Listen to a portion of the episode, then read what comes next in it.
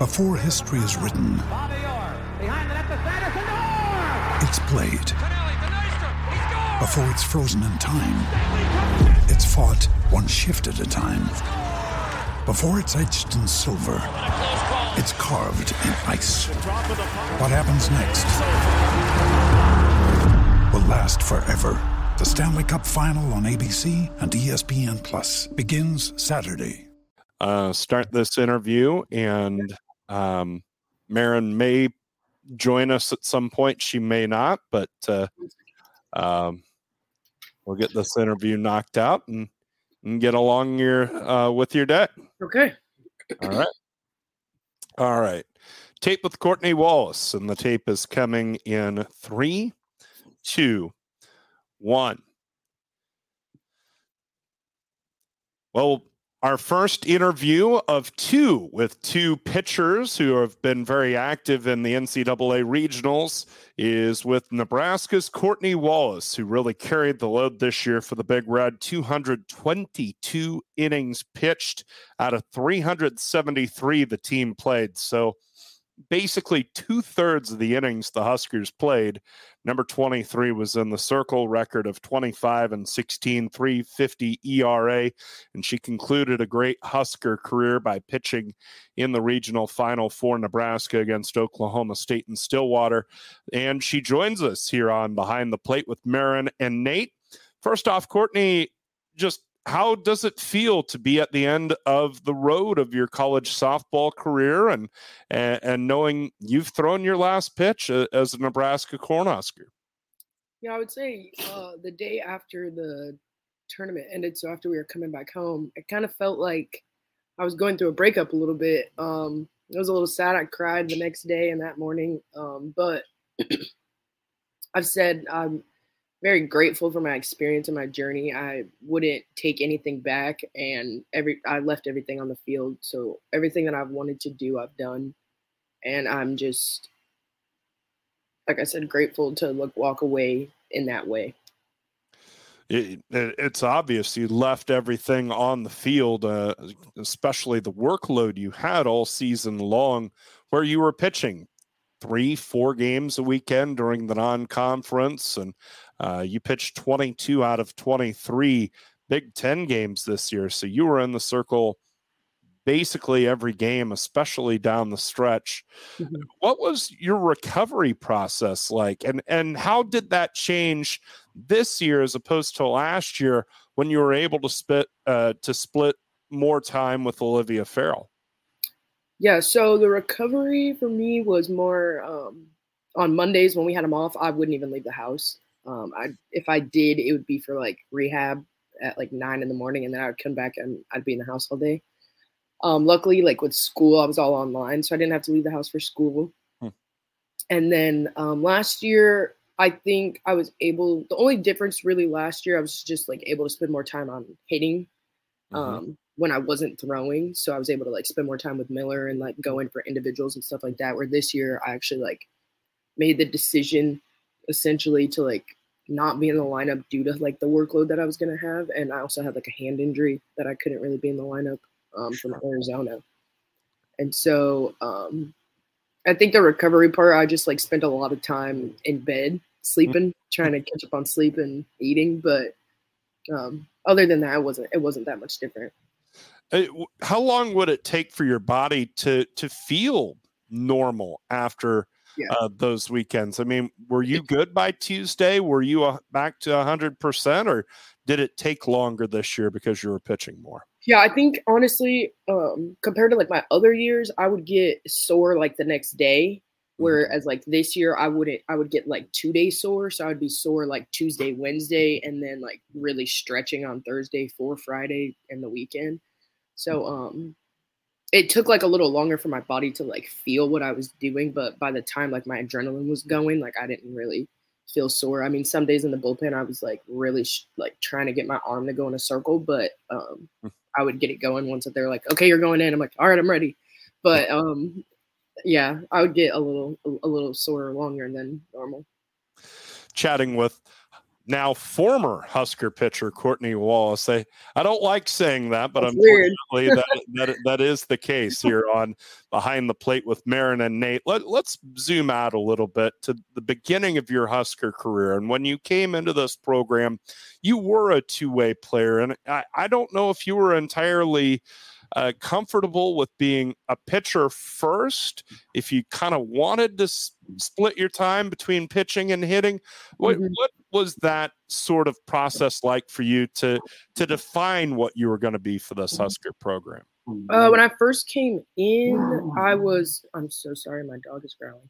When I first came in, um, I was like okay with not pitching. I mean, at that time we had Liv, Lindsey Walljasper, Reagan Mergel. Like we had we had a staff at that time, so I was okay. I played third, played in the outfield, DP. Like I was okay with what I was doing until I was needed. Um, my sophomore year, I ended up tearing my labrum, so I wasn't throwing that much either mm-hmm. um, from diving in the outfield. So then I didn't play in the outfield anymore after that. And then um, my junior year, I had kind of like matured a little bit in the circle. Like I started to understand a little more of what was expected of me. Um, but I think at the beginning, I was like okay with not pitching. Um, Mhm. I was like, that's how I was. That's how I grew up. I played multiple positions. I was neat. Like I would go wherever I was needed. Um, I was good, but like I was raw, like spin wise, velocity wise. Like I could throw hard and get people to like get out, but like I didn't have movement or like anything like that. So like I was okay with not pitching. Um, and then I think as I got older, I was just like, okay, like this is what like I came here to do. This is like my role, and this is what I want. I want the ball. And I would say that started like after my sophomore year, after um, COVID, actually. So that was kind of my story going into that. Yeah, stepping up uh, as a pitcher. And you mentioned it a little bit, but how did you grow as a pitcher? How did you develop as a pitcher uh, as you put a little more focus on it and as you defined yourself more as a pitcher? Um, yeah, I think when I was before, I remember this re- very well. I remember um, when I had committed, I think Coach Revelle knew that I was a pitcher, but I wasn't in love with pitching at that time. And she would always tell me, like, my freshman and sophomore year, like, we're going to get you to fall in love with pitching. Um, and I would just be like, yeah, okay, Coach Revelle, like, pitching, I'll, you know, I'll figure it out. But I think I, like, genuinely fell in love with just being in control of something and having to go through certain things. Like, some days they were very hard. Um, I'm gonna be completely honest. There's some days I wanted to quit and like I don't want to pitch anymore, but um, I just kind of like stuck it out and tried to like always find my reason why, uh, why I was pitching, why I did what I did, and I think the maturing was just honestly falling in love with it and not loving it, but being in love with it. Mm-hmm. And, and you you talk about uh, you know your why and why you wanted to pitch and why you wanted uh, to play softball. What is what was that why? I think that my biggest inspirations, like growing up, were honestly always like like Monica Abbott, Cat Osterman, just like the, those like staples of pitching. Also like Natasha Watley, just because she was a hitter, and like that was one. And Peaches James, one of the only like black softball players that I knew growing up at the time. Mm-hmm. And I think as I got older and got to college and kind of just like started learning on my own what I liked, what I didn't like, what my goals were, things like that. Um, my whys honestly started to become like the people around me, like my parents, my family, why the money we've spent, these things. Like I wanted to make everyone proud and and do those things and just like every time we would go to a game, there's a little girl knowing who I am, and I may not know who she is, but the fact that she could come up to me and say, "I wear 23 because of you," or "I do this," and just th- those things started to become my why. And I think if you don't go through certain things, you don't get to figure out your why. So, like everything that has happened to me in my career, I'm I'm very grateful that I've gone through, and I probably wouldn't be where I am without those things. So. You mentioned peaches, and you have this unique journey that's similar to hers, right? You played at the same high school, you played at the same university. So have you ever had conversations with her like throughout your career and and now, you know, when you look at your career both at in high school and in college and the similarities. What does that say to you? Yeah, I um actually took a few lessons from Peaches when I was probably about like 12, 13, maybe, maybe a little older than that. Um, she used to be in the Quakes facility when um, when I was in like high school with Todd, and th- that was that connection. So I got to meet Peaches. Um, every time I see her at Nebraska events, we we talk, and um, very grateful to like know her and have that have someone that has gone through what you've been through. Um, her family is they are just awesome. Um, and there's honestly a lot of similarities in our in our careers, um, just like from Papio to Nebraska, pitching, hitting.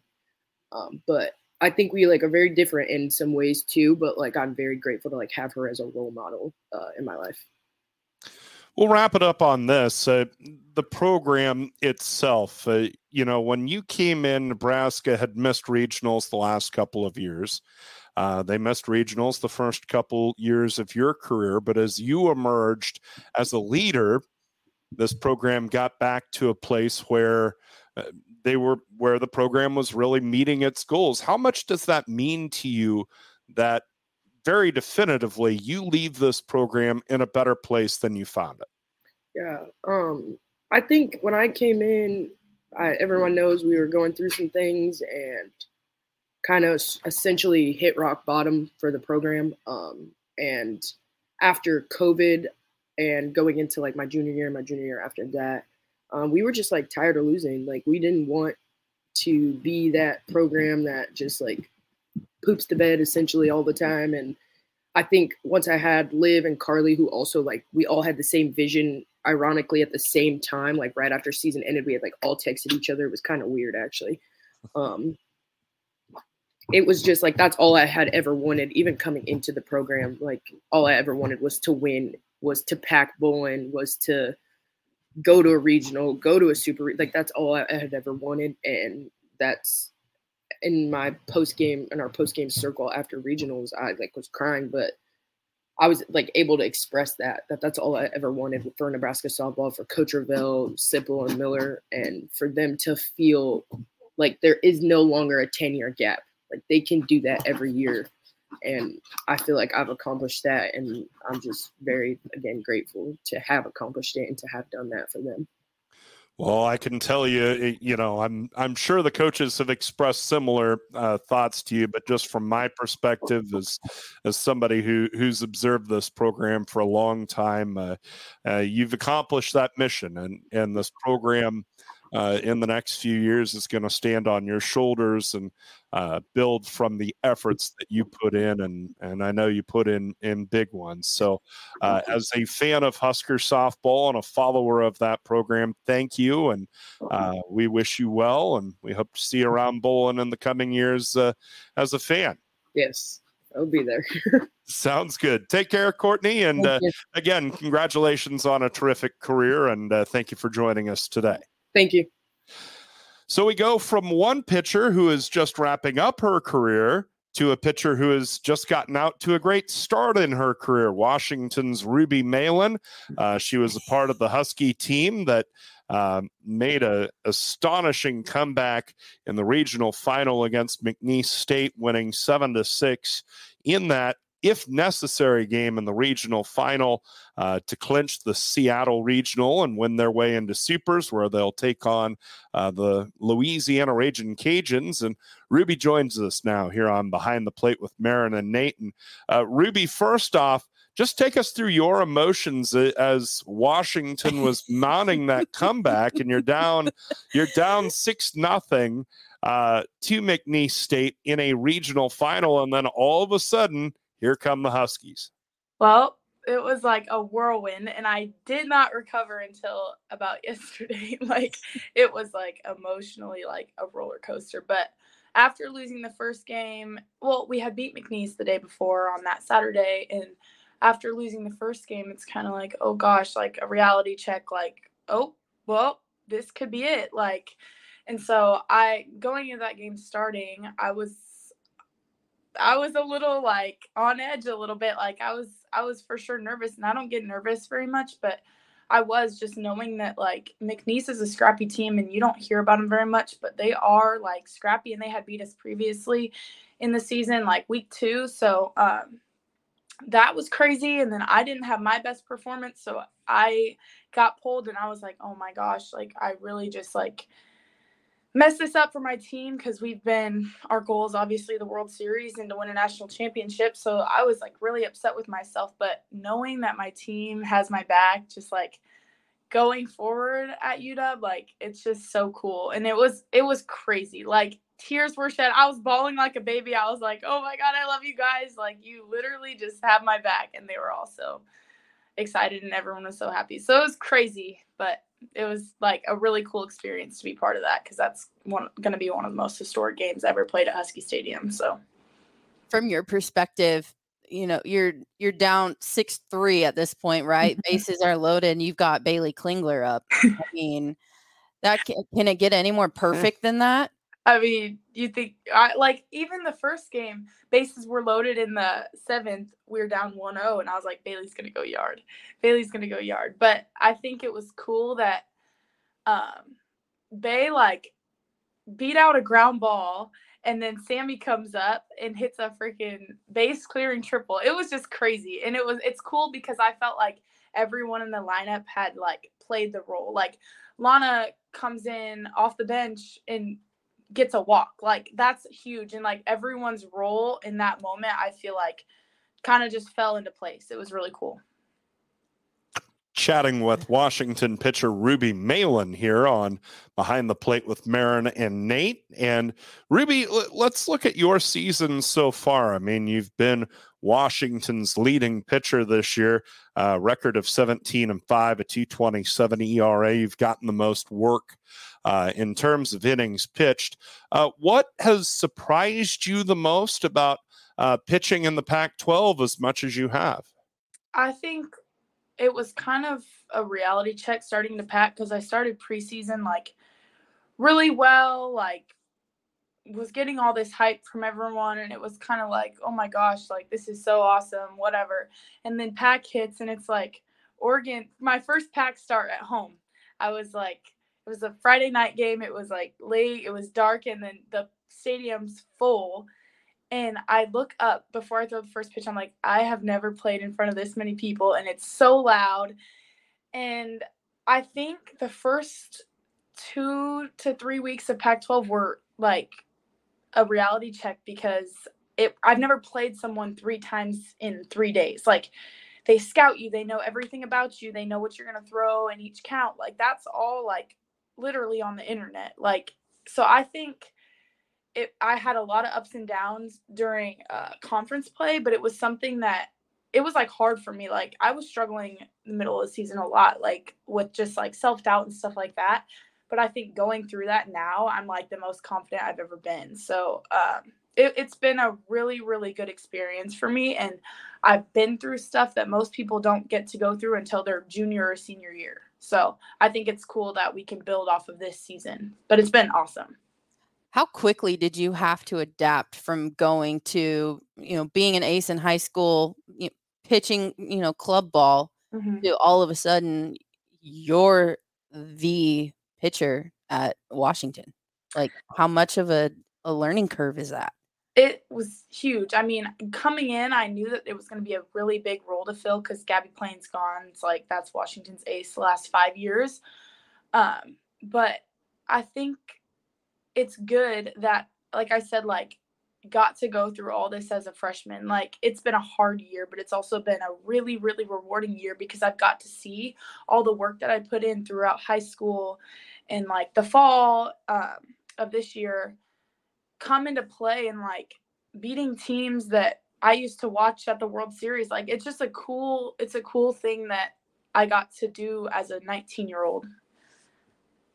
Chatting with Ruby Meylan here on Behind the Plate with Maren and Nate. I mean, it, how how long did it sort of take for you to settle in as a college pitcher? You mentioned you had some success in non conference play mm-hmm. and tournament season. Uh, how long did it take for you to feel comfortable at this level?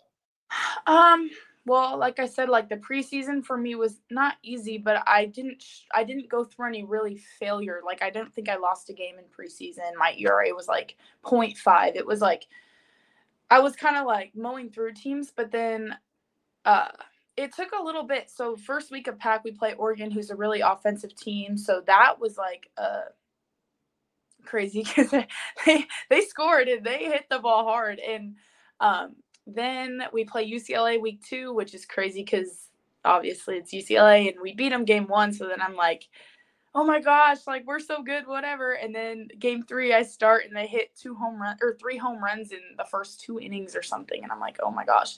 So um, I had to, I sat down with my coaches and I was like, what can I do? Because I feel like in the big moments I've been, I've been getting like nervous and it was weird. So we kind of like try to figure out my routine on the field like in between pitches. So now like i've implemented like breathing and um, just like having a focal point on the field. So that's honestly been the most helpful thing. It's not mechanical. Like i know how to pitch. I know what to do. Like ultimately when i miss my spots and stuff like that it's more so mental or i'm like rushing the process and stuff like that so that's something that i've learned throughout the season and especially in pack play you mentioned you know pitching against UCLA, and I don't think we can have this conversation without mentioning UCLA not getting out of their regional. So how wild is it for you? I don't know. Has UCLA ever not been in the World Series in your lifetime?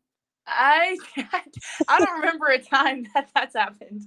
I mean, I've been watching the World Series for a long time, and I feel like it's always UCLA, Oklahoma, Florida State. It's weird that UCLA won't be there. It's also um, we all we always want Pac-12 teams to get to the World Series just because like we believe in our conference. But it's also weird knowing that UCLA won't be with us next year. They're gonna be in the Big Ten. So I don't know. It's crazy. I feel bad for Megan Faraimo. She's someone I looked up to for like a really long time. Just knowing that her career ended like that is sad, but it's okay. it's mayhem. Yeah, you yeah. guys, you guys are the ones still alive carrying the Pac-12. It very well could have been us. Sure. Yeah. Um, you, you, guys, you guys were on the brink, to say the least. Uh, this weekend, you've got uh, the Louisiana Raging Cajuns coming to town, and mm-hmm. uh, you know it's another mid-major program, but uh, a little deeper tradition and history than uh, McNeese State. And you've heard a little about them, but may they don't have the spotlight that uh, a major conference school would have. And yet, great softball tradition. What do you know about the Cajuns getting ready for the super regional matchup?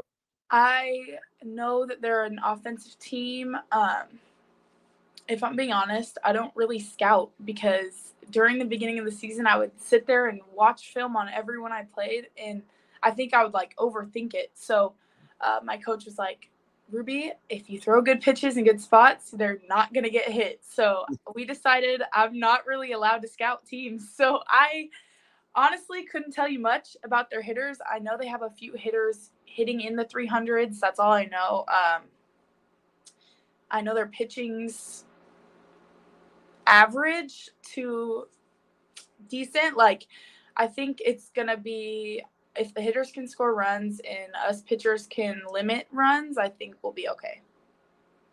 The Crash Davis wisdom. Don't think it can only hurt don't, the ball. Don't think. yeah. Hey, well, hey, uh, we wish you the best of luck uh, this weekend against the Raging Cajuns. Don't think too much, and uh, uh perhaps uh, you guys uh, can continue uh, can continue to carry the banner for the Pac 12 yeah. into the Women's College World Series. Good luck this weekend. Thank you. Go dogs.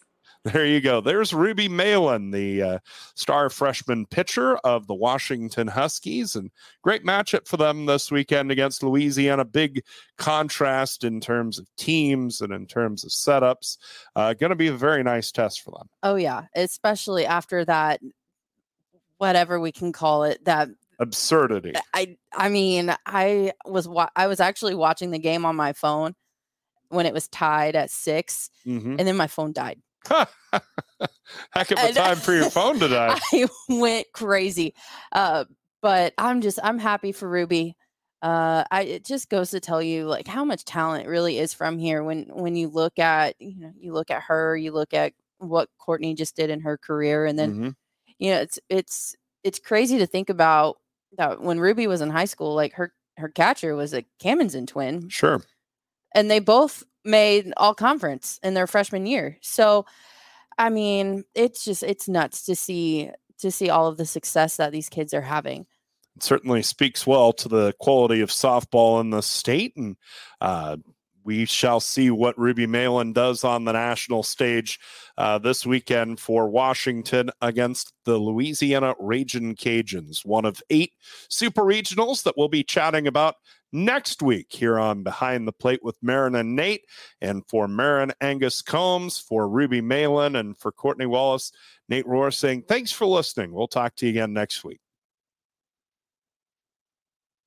All right. So there's the close. Now Okay. the open. Holy moly. Yeah. Uh, let's see. We've got 15 minutes. Good. Good, good. So we can You're a pro, Nate. uh, do what I can.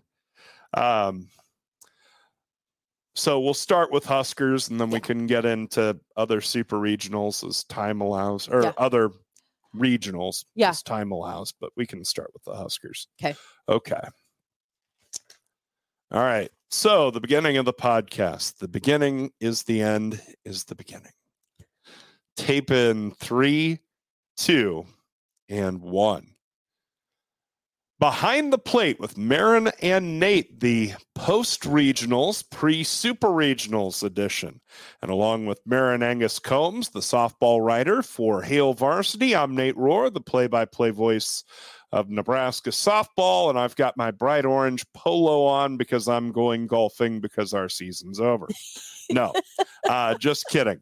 Uh, it, it was the first thing I grabbed that was clean, that was a, a, a decent color. And I, I typically don't wear Husker stuff on this podcast uh, because we talk about everybody and uh, very proud of, of the season the Huskers had and the showing they had in regionals. Uh, but orange polo today for me. Um, You headed to the Knoxville Super Regional, right? yeah, well, and, and note it's it's bright orange. It sure as hell is not burnt orange. Rocky top, you'll always be. Y- You can fill in the rest. Um, let's go Vols. Get it done this weekend. So we're we're chatting about the regionals. We'll chat about the Huskers stay down in Stillwater. The thrilling come from behind victory over Wichita State on Saturday night, and then the regional final loss to Oklahoma State on Sunday. And then we'll talk with two of the players involved in regionals. One finishing her career in regionals, Courtney Wallace, the Huskers' uh, workhorse of a right handed pitcher. And then one just getting her career going, Ruby Meylan, the terrific freshman pitcher for the Washington Huskies. They were kind of dangling over the cliff in their regional final against McNeese State, uh, trailing six to nothing uh, in the top of the seventh inning. And then they score seven runs. As the rain began to fall. Let's Yeah. not like let's not skip that part because Yeah.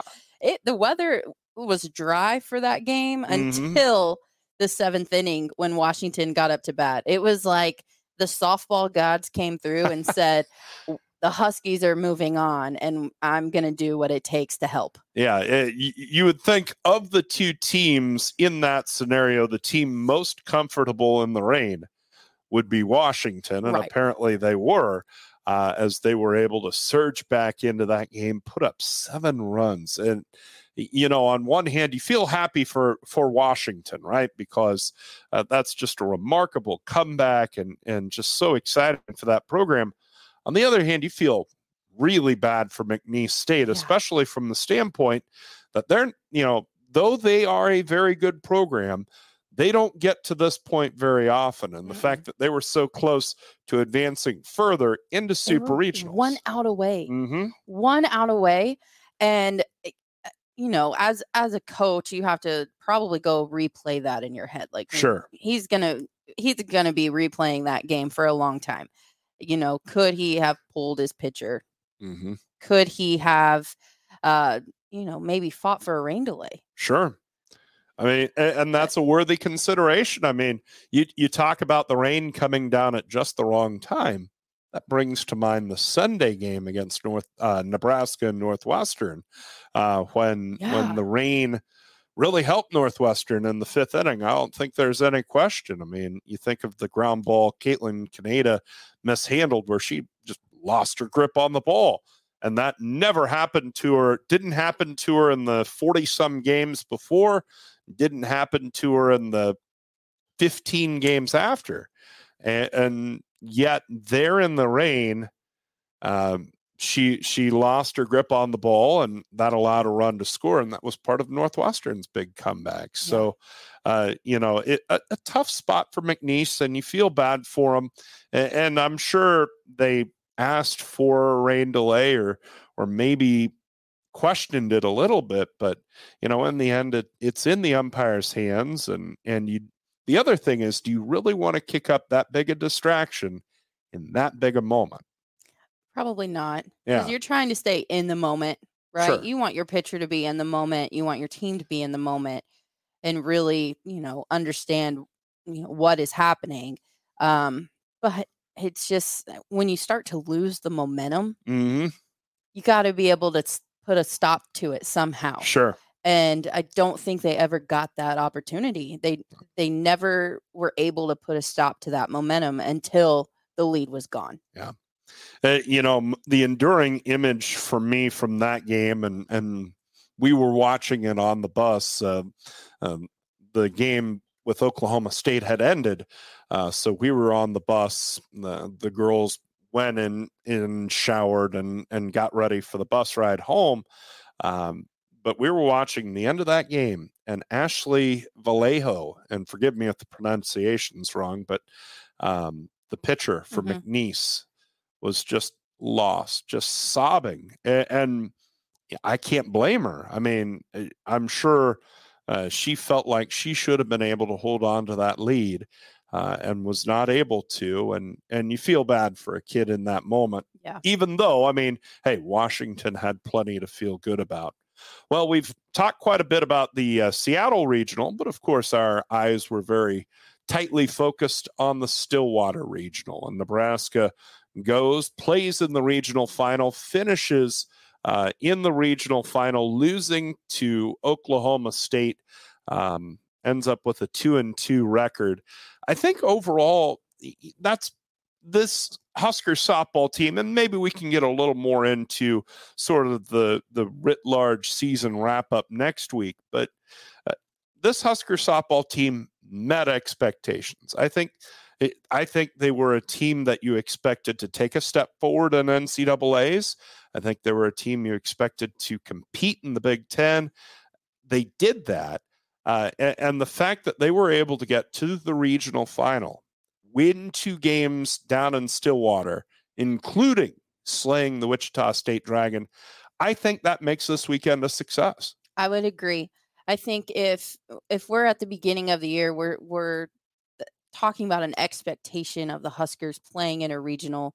We're talking about, you know, could playing in a regional final, you know, could they get to a super? Maybe. Um, but as soon as Kaylin Kinney went down, Yeah. I think our expectations maybe changed a little bit because it is so hard to get through the season with two arms. And so I think for at least for me, I Mhm. thought, you know what, if they make a regional, great. Mm-hmm. If they are a 2 seed, that's even better. If they're a 3 seed, okay, but you know, I I really hoped they would get in, but I just was so worried that they were going to run out of gas. And it's so just because it's so hard to only have two pitchers. Sure. And so by them getting into the tournament, being a top four seed in the conference tournament, um, and doing what they did, I think they kind of surpassed my expectations. Mm-hmm. Um, and you know, and then getting getting to the point where they slayed Wichita State and the- and how they did it Yeah. And and then having a lead in a regional final. It just i, I think they they surpassed expectations. Yeah, it, the the expectations and the ceiling for the season definitely changed on the Kinney injury. But uh, I want to review that Wichita State game because uh, you know it, it was the best of this team on display, even though it was a game that Nebraska trailed six to three going to the bottom of the seventh, and all year long. One thing Ronda Revelle has told me, and one thing that this team has been able to lean on, is the idea that they'll get up off the mat. That mm. that they don't they don't let yesterday beat them today. They might get beat today, but it's because you know Northwestern or Wichita State or whomever executed. But uh, the fact that they got up off the mat, uh, you know, they're down three They've got the bottom half of the order due in the seventh inning, and you're thinking, well, it's going to take something for a comeback to happen here. And, and, yet they got to the plate with confidence. They were able to get that inning going. Um, you know, the home run by Neal brings them right back into that game, a one run game. I, I think that is the finest hour of this team, showing that they would continue to compete and continue to fight even when it looked rough. Yeah. And I think once Caitlynn Neal hit that home run, you could feel the energy mm-hmm. completely mm-hmm. change, right? You could see you could see Wichita State getting nervous. You could see as they pan to the dugout, like, oh no, you know, what's happening? And then you pan to the Husker dugout and they're going crazy, right? Yeah. So I think you could see the energy shift in in that one swing, and then you knew the Huskers were were in in the fight, yeah. right? And from then on, every inning, you were just hanging on with every pitch. Yeah. And, and, you know the other part is they come back in the in the top of the ninth. Uh, Wichita State puts up two runs, top of their order, puts up two runs. The Huskers get right back off the mat. Felder hits the home run to where you're a bloop in the blast away from tying that game. Felder's home run in that moment was huge. Huge. And a massive shot. yeah. I mean, massive. Yeah. And so I once she yeah, that home run, everything, you could just I I felt it. I mm. honestly I was on the edge of the bed watching, right? Yeah. Because it's like going on midnight. And I'm on the edge of the bed watching. I'm holding my puppy in my lap and I'm just like this is going to happen. They're going to pull this out. Yeah. And, and, you know, Wichita State had beaten Nebraska three times. Um, they they beat them in an ugly game Friday night in Wichita in March. Uh, they broke their hearts Friday night in Stillwater. You know, yeah. Wichita State came back and won that won that thing in the first round. So, you know, the other outgrowth of this is that you don't have Wichita State hanging over your head because I assume I haven't seen the non-conference schedule. I assume Nebraska will play Wichita State next they have year to. in non-conference, and, and so they don't have that thing that that they don't feel like they have your number. One other thought before we get to our first interview of the day: How about the end of the game? Alex Aguilar, who throws the pitch for Wichita State, mm-hmm. freshman. Mm-hmm. Caitlin Canada, who hits the ball for Nebraska. Freshman, second baseman Sammy Hood, who fields the ball for Wichita State. Freshman. Big moment, and and and it was all down to the young kids, and Canada was able to put the ball in play and and drive in the game-winning run for the Huskers. So, fun night really the highlight of the season, especially looking back on it. Uh, you know, the Arizona win uh, from April has lost some luster, uh, but but a special night for Husker softball, and you know, personally for me, one of my favorite games uh, that I've had the privilege of covering uh, during my time with Nebraska softball. And one of my favorite players to cover for the Huskers is Courtney Wallace, and she carried this team with toughness all season long. And uh, she takes a moment from her uh, her her retirement essentially to join us here on Behind the Plate with Maren and Nate. Yeah. Woohoo! Sorry I took so long.